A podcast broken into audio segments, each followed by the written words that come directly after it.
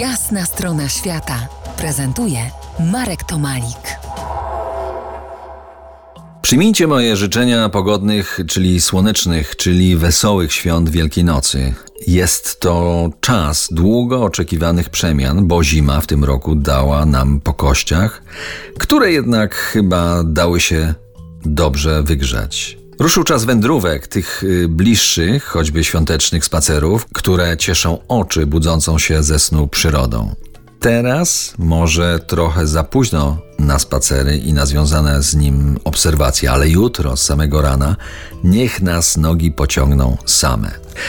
Proponuję inspirację filmową. To jest niby film dokumentalny, ale z wyraźną fabułą i mocno w niej osadzonymi bohaterami, bowiem swoje role grają tam wiewiórki, ryjkowce, sójki, mrówki, myszy polne. Cały ten mały, tętniący życiem, brzęczący i cudowny wszechświat zależy od dostojnego drzewa, czerpiąc od niego pożywienie i schronienie od korzeni aż po gałęzie. Film nosi słuszny tytuł Serce dębu, bo to serce wyraźnie bije. Głównym bohaterem filmu jest majestatyczny dąb, który ma sowite 200 lat, który rośnie w środku lasu.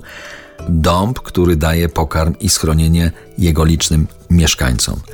To główni, ale i drugo-trzecioplanowi bohaterowie, czyli ptaki, owady, zwierzęta dały napęd człowiekowi, który pokazał, co to prawdziwa pasja. Za tym dziełem stoi dwóch ludzi.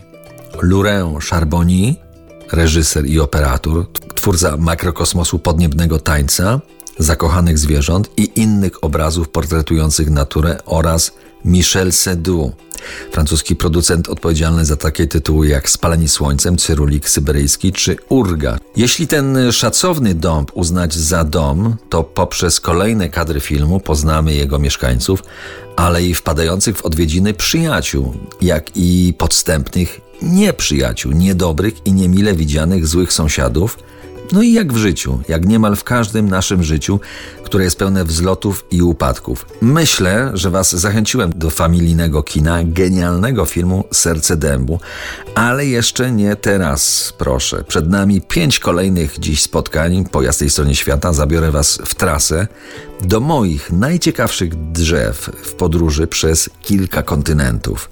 Za kilkanaście minut spotkanie z jednym z najwyższych drzew świata, na szczycie którego miałem sposobność przespać się dwie noce. To jest jasna strona świata w RMS Classic.